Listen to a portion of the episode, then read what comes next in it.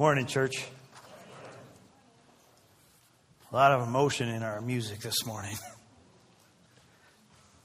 Hang on to that, what you just sang. Hang on to that.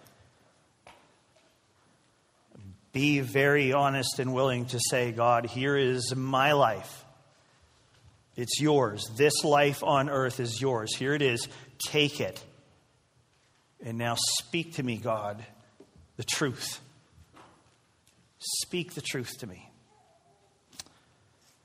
Uh, we are going to dig back into Romans chapter 8 this morning. So get your Bibles out, open up your Bible apps. If you do not have a Bible with you this morning, we have Bibles for you. So just go ahead and put your hand up if you don't have one, and our ushers will give you one that you can use to follow along with. And if you are receiving one of those Bibles and you do not currently have a Bible of your own, keep the one that you receive and take it with you and dig into it. Um, back to Romans chapter 8 this morning, but before we do, just a few things that I want to just touch on with you that uh, Scott referred to the insert in your program. Um, and just a little brief blurb about Nday, a Senegalese woman who is working tirelessly to reach the Wolof people in West Africa for Jesus Christ. Her life has been transformed by the gospel. She is one of very, very few believers in that country and among her people.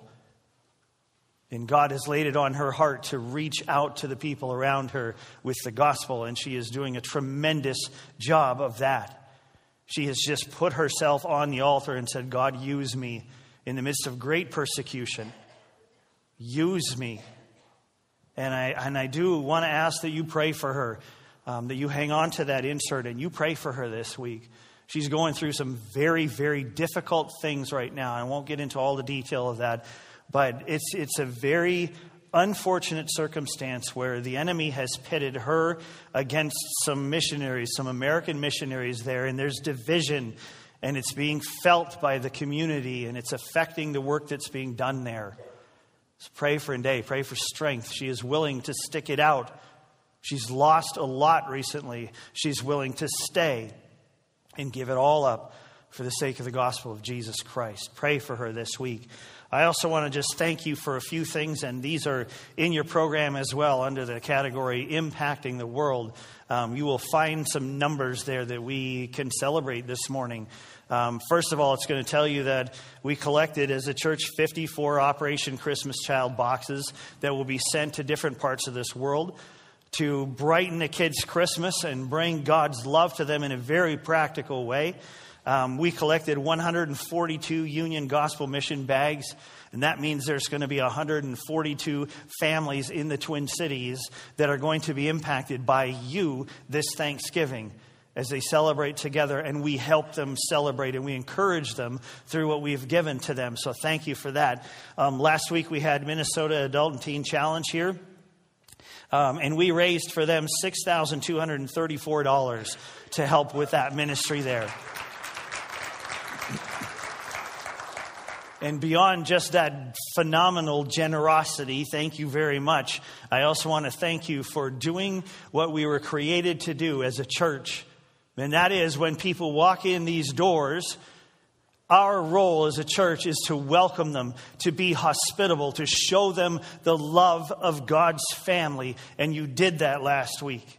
And I can't tell you how many conversations I had with Teen Challenge clients and their leadership on the way out as they talked about how much they love this church.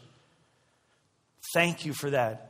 Thank you for being warm. Thank you for welcoming them. Thank you for cooking for them. Thank you for engaging with them in conversation around the tables, for seeking them out and, and encouraging them after they came up here and just spilled their guts for you telling you all their deep, dark secrets about the things that they've been through, and you were there for them, and you rallied around them, you encouraged them, and they felt that deeply. And I don't think anybody could argue with the fact that God's Spirit was very present here last Sunday. There was just something amazing about that service and about the things that we saw and heard and participated in. There was tremendous impact there.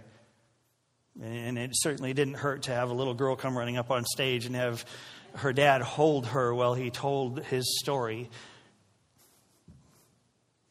and how much he wants to be reunited with her and his wife have a new life there. Keep praying for them. Uh, celebration doesn't stop there. If we go back another week before that, um, I felt God pushing me to, to get the gospel out here and talk to you guys about um, making a decision to be justified by God. And praise the Lord, five people made decisions that day in that service. And God is good. He's moving. His word is powerful. And He's speaking constantly to us. And so this morning we say to Him, Here's our lives, Lord. You speak what's true. You speak to us. And He's going to do that again this morning. So turn to Romans chapter 8. Today is the last Sunday for studying specific verses in Romans 8. Next week, we're going to come to the end of our Romans 8 study, and fittingly, we're going to celebrate together with communion next week. Um, it's usually the first Sunday of the month, but we've bumped it back to next week, and we're going to celebrate communion together as we wrap up our study of Romans chapter 8 and celebrate what God has done for us um, as we do that together. So this morning we have five verses to look at together. Um, they make up one incredible ending to this chapter. This is Romans chapter 8, verses 35 through 39. And this is what Paul writes to the church in Rome Who shall separate us from the love of Christ? Shall tribulation or distress or persecution or famine or nakedness or danger or sword, as it is written, for your sake, we are being killed all the day long. We are regarded as sheep to be slaughtered. No, in all these things, we are more than conquerors through him who loved us. For I am sure that neither death nor life, nor. Man, I can't read this passage without losing it. For I am sure that neither death nor life, nor angels nor rulers, nor things present, nor things to come, nor powers, nor height, nor depth, nor anything else in all creation will be able to separate us from the love of God in Christ Jesus our Lord. Is that not encouraging? Once again, if at any time you're in need of encouragement, please go to a passage like this and just invite God to speak to you through His Word, through the Bible. He's very generous with His encouragement. And there's something special about this passage, and I hope you'll see this as we go through it this morning. There's something below the surface that makes this even more encouraging for me than usual, it, more encouraging than this passage has been for me in the past.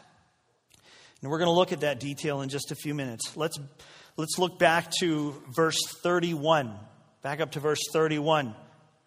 Who can be against us? Paul says. Verse 33 Who shall bring charges against us?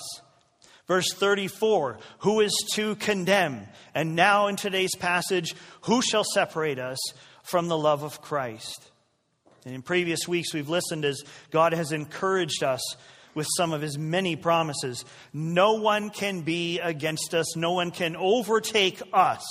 No one can bring charges against us, can make us guilty again now that we've been declared righteous by God. No one can condemn us. No one can make us deserving of judgment. No one can do that. And now, no one can separate us from the love of Christ. We are not just positionally righteous and free and ransomed. We have been made righteous, set free, and paid for in total so that we can live for all of eternity in a loving relationship with our Savior, Jesus Christ. And no one, which includes no thing, as you'll see, can separate us from His love. That's fantastic news.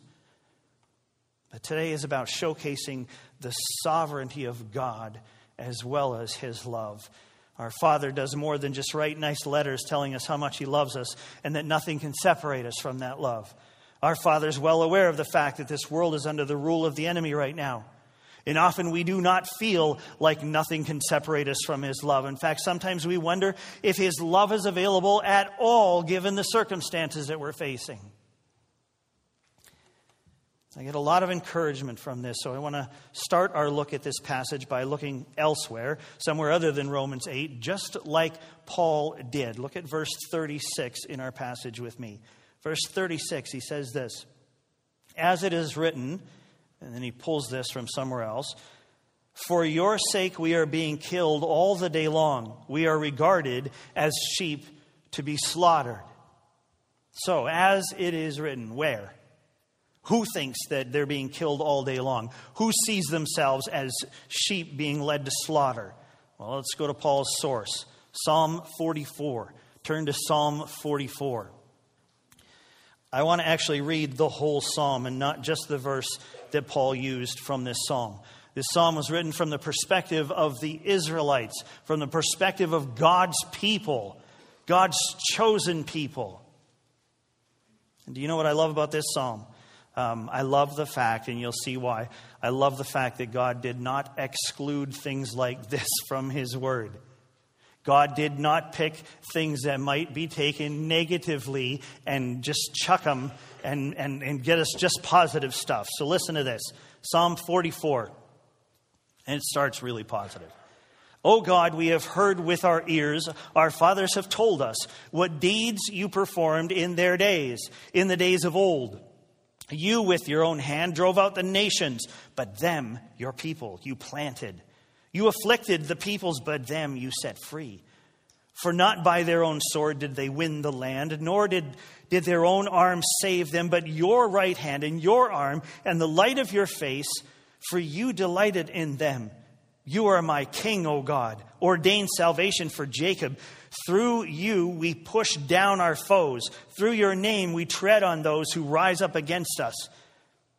For not in my bow do I trust nor can my sword save me, but you have saved us from our foes and have put to shame those who hate us. In God we have boasted continually, and we will give thanks to your name forever. And then there's that word, and it means pause. Hang on a second. Pause and think about that because things are going to take a nasty turn now. But, but you have rejected us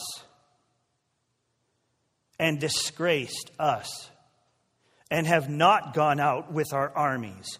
You have made us turn back from the foe, and those who hate us have gotten spoil.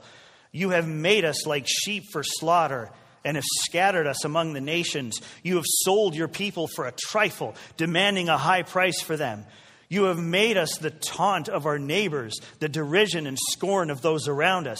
You have made us a byword among the nations, a laughing stock among the peoples. All day long, my disgrace is before me, and shame has covered my face at the sound of the taunter and reviler, at the sight of the enemy and the avenger.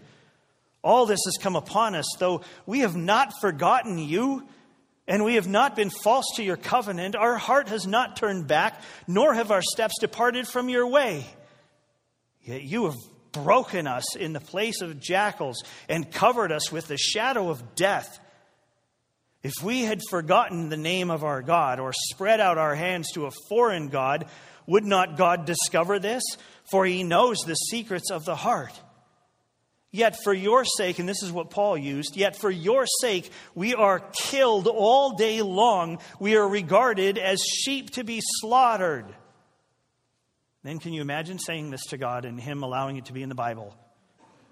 Awake! Why are you sleeping, O Lord? Wake up, God. Rouse yourself. Do not reject us forever. Why do you hide your face? Why do you forget our affliction and oppression? For our soul is bowed down to the dust, our belly clings to the ground. Rise up, come to our help, redeem us for the sake of your steadfast love. Okay, somebody in Israel knew what it was to suffer. They were getting beat up. And this was written in honesty at a time when they were being beat down. They had seen God bless generations before them with prosperity and safety, but not now. Now life hurt. But that, that was history for Paul. That was just a study of people a long time ago. What about him? Could Paul relate? Is that what life was like for him? Well, listen to 2 Corinthians 11, verses 23 to 27. He's comparing himself to some of the other believers around him, and there's some discussion about him and, and his integrity and his uh, credentials. Uh, so he responds, Are they servants of Christ? I am a better one. I'm talking like a madman with far greater labors, far more imprisonments, with countless beatings, and often near death. Five times I received at the hands of the Jews the forty lashes less one. Three times I was beaten with rods. Once I was stoned. Three times I was shipwrecked. A night and a day I was adrift at sea, on frequent journeys, in danger from rivers, danger from robbers, danger from my own people, danger from Gentiles, danger in the city, danger in the wilderness, danger at sea, danger from false brothers, in toil and hardship, through many a sleepless night, in hunger and thirst, often without food, in cold and exposure.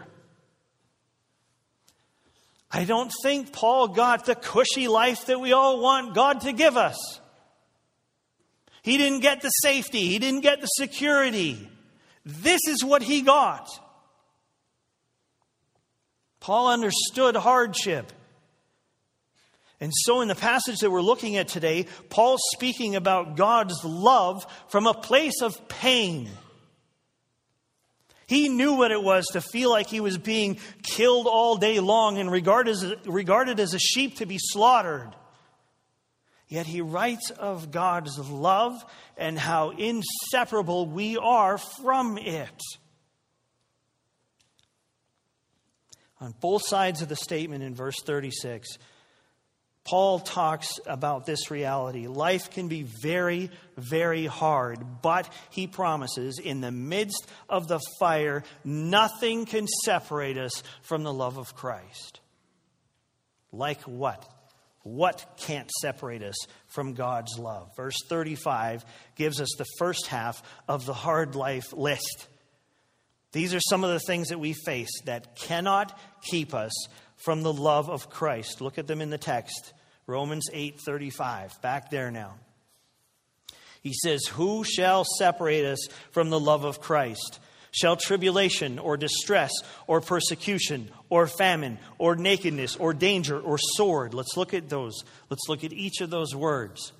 He starts out with tribulation. Let me tell you what that means. And for all you old people like me, Go back to a, a song that was created by David Bowie and Queen. Tribulation means pressure. Oppressing means we're being pressed. Then he says distress. This is feeling like you're stuck. It means the space is narrowing and you have a lack of options before you. You're in a very narrow path. Persecution just what it says, facing opposition based on what we believe. The people that Paul was writing to knew this one very, very well. Then he says famine, and he's being literal here. Hunger, a lack of harvest, and persecution often led to this. This could be the end result of being persecuted and being on the run for your faith is you go hungry he says nakedness, another reference to poverty brought on by oppression, not even having an adequate clothing. Danger, he says, specifically danger from someone else. And sword. This is a literal reference to a sword, specifically used as an instrument of judgment. Many were put to death by the sword at his time. None of these things can separate us from the love of Christ. Not one. Not the pressure we face, not a lack of options, a feeling like we're stuck, not being harassed for what we believe, not poverty, whether it's financial, emotional, or whatever, no opposition, no threat of death. Nothing can separate you and me from the love of Jesus Christ. On the other end of the passage, Paul gives us another list. So look now at verses 38 and 39. He says, For I am sure that neither death nor life, nor angels nor rulers, nor things present nor things to come, nor powers, nor height nor depth, nor anything else in all creation will be able to separate us from the love of God in Christ Jesus our Lord. I am sure that these things cannot come between us and God's love. I'm sure of it, he says. He mentions death, and he's talking about our physical death. Even that cannot separate us from God's love life. And he's just described the things of life that can make people think that God's love is far from them. He's talking about life and how hard life can be. He says angels. He's talking about messengers sent by God. He mentions principalities, those who hold dominion over something that's entrusted to them, and specifically here, demons. He says things present, things that we can see right now, things to come, life after physical death, things that we can't currently see.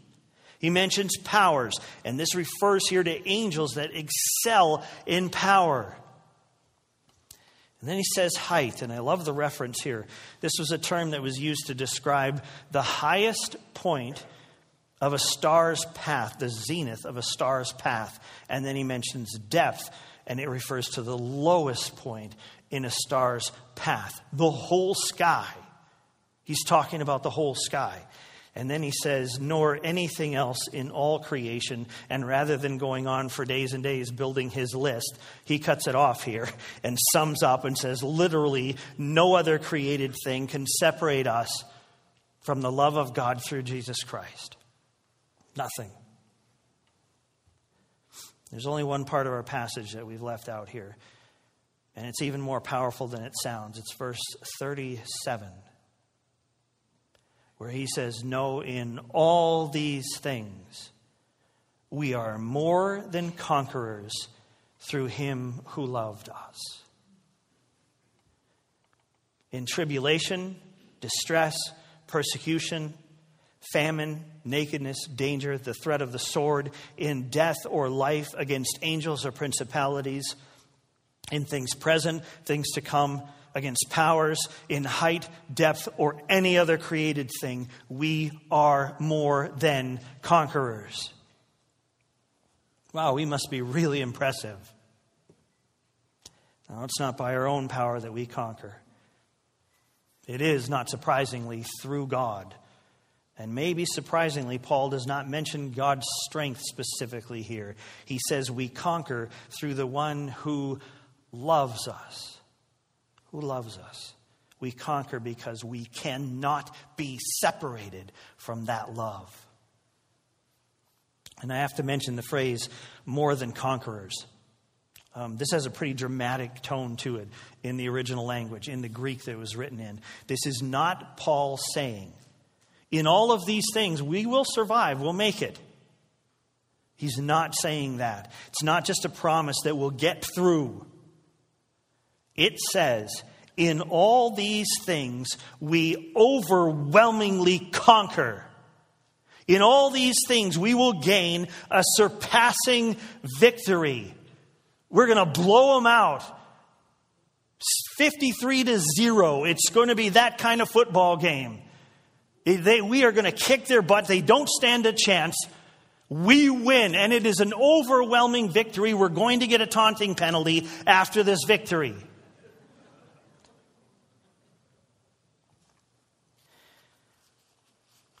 Nothing in all of creation can come between us and the love that our Father has for us. All these things will be reduced to rubble because of the love that God has for us. None of these things have enough power to overtake us or God's love and separate us from it. There's no way. Paul says that he is sure of this. He has been induced by God to believe that this is true. He has faith that this is true. I hope that every one of us is influenced greatly by Paul's confidence. But it's more than just confidence.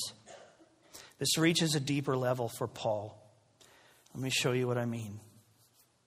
In the book of Colossians, Paul carries this perspective out to a place somewhere beyond just confidence. He writes, Now I rejoice in my sufferings for your sake, and in my flesh I am filling up what is lacking in Christ's afflictions for the sake of his body, that is the church. I want to show you what I'm seeing here and, and how I see this all being tied together. Psalm 44 that Paul draws from Israel calls on God to wake up. They've been doing everything right, but they're suffering. Relieve us for the sake of your love, they say. Little did they know that God's love would be demonstrated in a very unexpected way. God, in his greatest act of love, sends Jesus, who through great suffering wins an overwhelming victory over death. Recently, we read Romans 5 1 to 11 together. God's love was demonstrated through the suffering and death of his Son. Love was demonstrated through suffering, and all earthly suffering was put in its place. It could no longer overtake us, it could never separate us from God's love. We got there through Jesus' suffering. Now listen again to what Paul writes in Colossians 1:24. And now I rejoice in my sufferings for your sake, and in my flesh I am filling up what is lacking in Christ's afflictions for the sake of his body, that is the church. Paul takes his life and he connects it to Jesus' life. He takes his life and connects it to Jesus' life. Jesus suffered for the sake of his followers, for the sake of the church and the lost. And now Paul can see that his life is an extension of Jesus' life through his own suffering. Whatever he may have suffered, he looked at it with the perspective that his suffering, like Jesus, was being used the way that Jesus' suffering was used. Paul is saying that God's love will be demonstrated through our suffering, like it was demonstrated through Jesus' suffering. Can you see the hope in that? Through any suffering that we may face, two things are true. None of it can separate us from God's love. None of it. And God is using that suffering to demonstrate his love to us, to his people, to the world around us. Jesus showed us what it takes sometimes for God to demonstrate his love.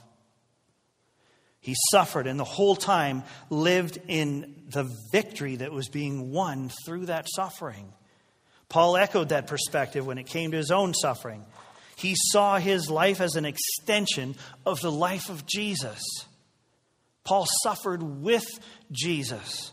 Paul remained convinced of the victory that was being won through his own suffering. And what was that victory? Well, listen, God changed our lives forever through the writings of Paul, didn't he?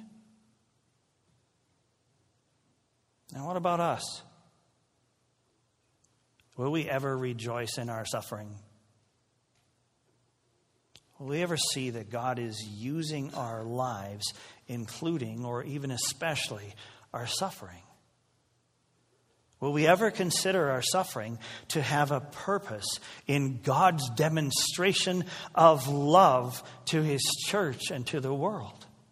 Will we ever consider our lives, our suffering, as an extension of the mission of Jesus Christ?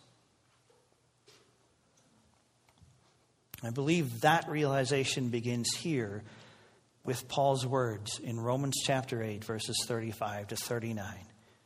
In all the things that I face in life that may be considered suffering, I am more than a conqueror.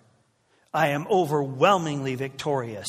Even my suffering, especially my suffering, is a win for God and His love.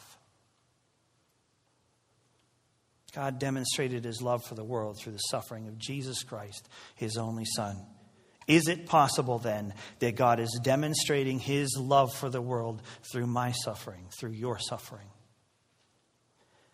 Paul couldn't see what would become of his suffering, how God would use it. He had faith. We can't see it any more than he could. But in all of it, no matter how he uses it, hold fast to this promise. None of it can separate us from God and his love for us through Jesus Christ.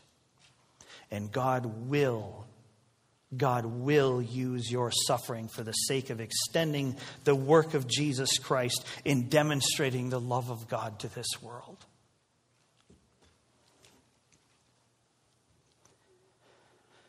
Still, would you rather avoid suffering in this life? Yeah, of course. I would too. But God has given us these promises that none of what we face can separate us from His love. And in anything that we face, we are more than conquerors because God will use our suffering to accomplish His plan of demonstrating His love to the world that He created. In suffering, we win two ways. We're never separated from the love of our Father. We are always victorious because God has declared victory in suffering. So let me um, invite you to do something as we approach the week ahead. We're headed for Thanksgiving. And you will be asked, maybe, or you will ask, what are you thankful for this Thanksgiving? Start with this. I am thankful that I will never be separated from the love of God. Never. And I am thankful that I am always victorious, no matter what I'm facing, no matter what I suffer. I'm thankful for that. Take that thought with you as you go to Thanksgiving because God demonstrates His love and maintains the connection of His love to us through all of it the good and the bad, even the worst suffering. He continues to pour it out on us. What a tremendous declaration of His love and our worth to Him. This is how much He loves us. We're never separated from the love of our Father. Nothing can separate us. And in anything that we suffer, we are more than conquerors. More than conquerors. I'm going to invite the ushers if they'll come now. And we'll close our service together by taking up our offering and worshiping God one more time in song. Will you pray with me as they come and prepare?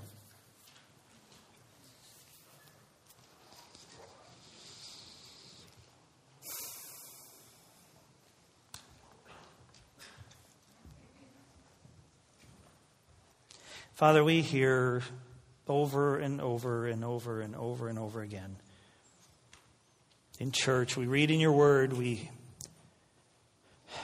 we hear it on the radio, we sing it in songs about the fact that you love us.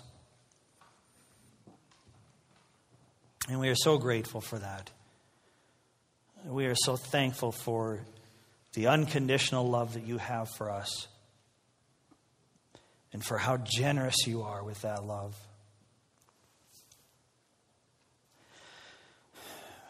But God, this morning, will you help, help us to get to a place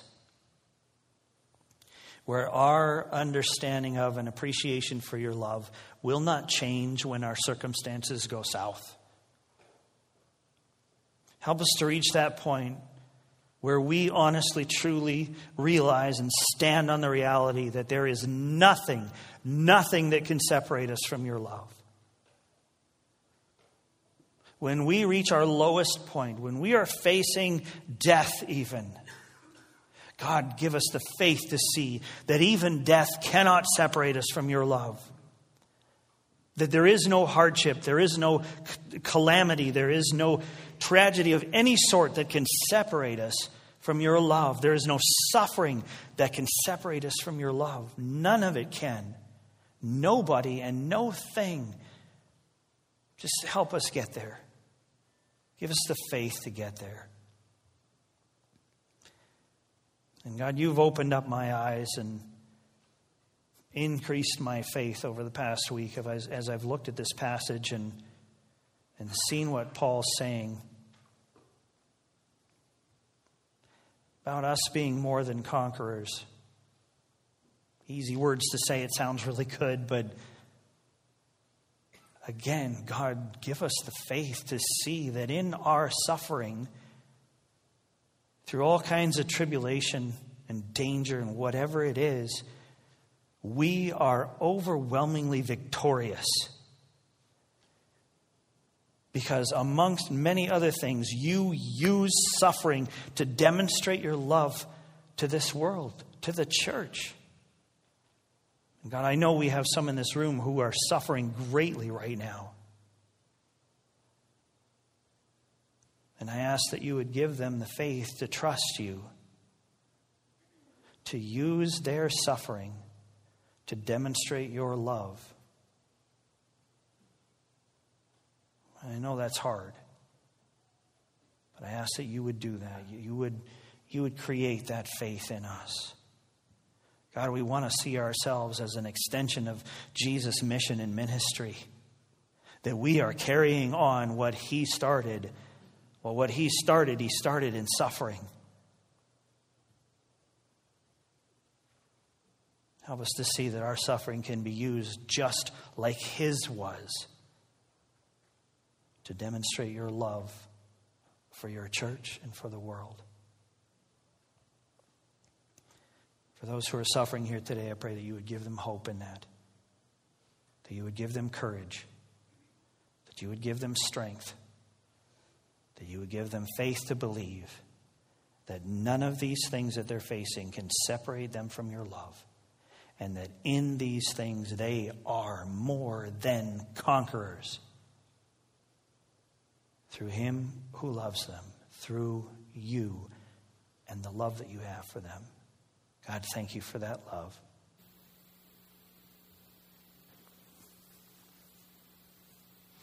So we close out our time here with worship, Lord. Just help us to see you. We're even going to sing the words, What can separate us from your love? Nothing can. Because of the one who brought us together with that, because of Jesus Christ. What a beautiful name that is. What a powerful name that is. Father, bless this church as we go to celebrate with friends and family this week. To give thanks. Help us to remember what we have to be thankful for in you. I pray this in the name of Jesus Christ, your Son. Amen.